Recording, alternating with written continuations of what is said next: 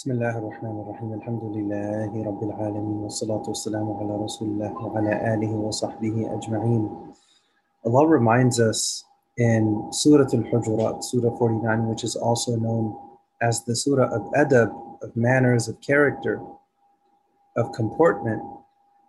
Allah tells us in Ayah 13, Allah says, O mankind.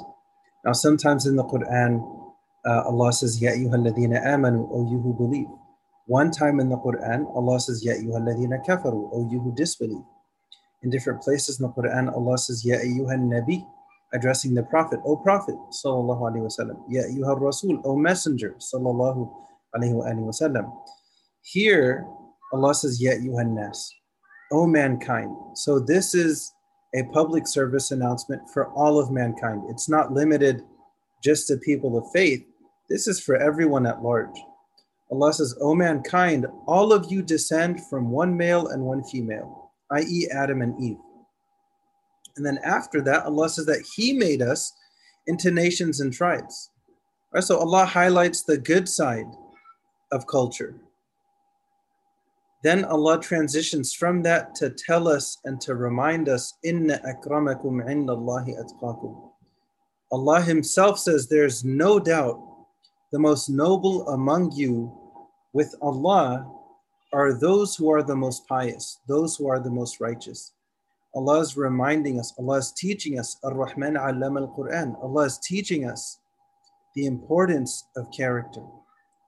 Notice what Allah said, Inna akramakum indallahi atqakum. Allah said, the best among you with me are those who have the best hearts, are those who have the best character, are those who are the most pious, the most righteous.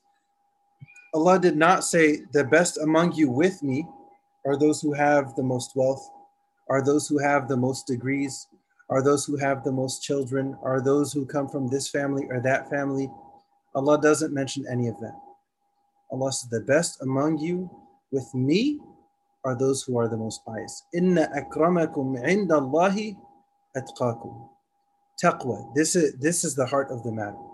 Taqwa, piety, God consciousness is the heart of the matter. Because taqwa is not just about information, but it's the reflection of that information, the light being reflected from that information through a person's actions and character. We ask Allah to make us people of taqwa. We ask Allah to help us to come closer to Him through our character as best we can. We ask Allah to overlook our shortcomings and mistakes.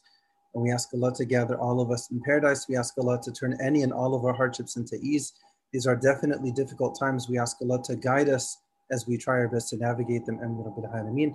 Subhana rabbika rabbil izzati amma yasifun. Wa salamun ala al-mursaleen. Walhamdulillahi rabbil alameen.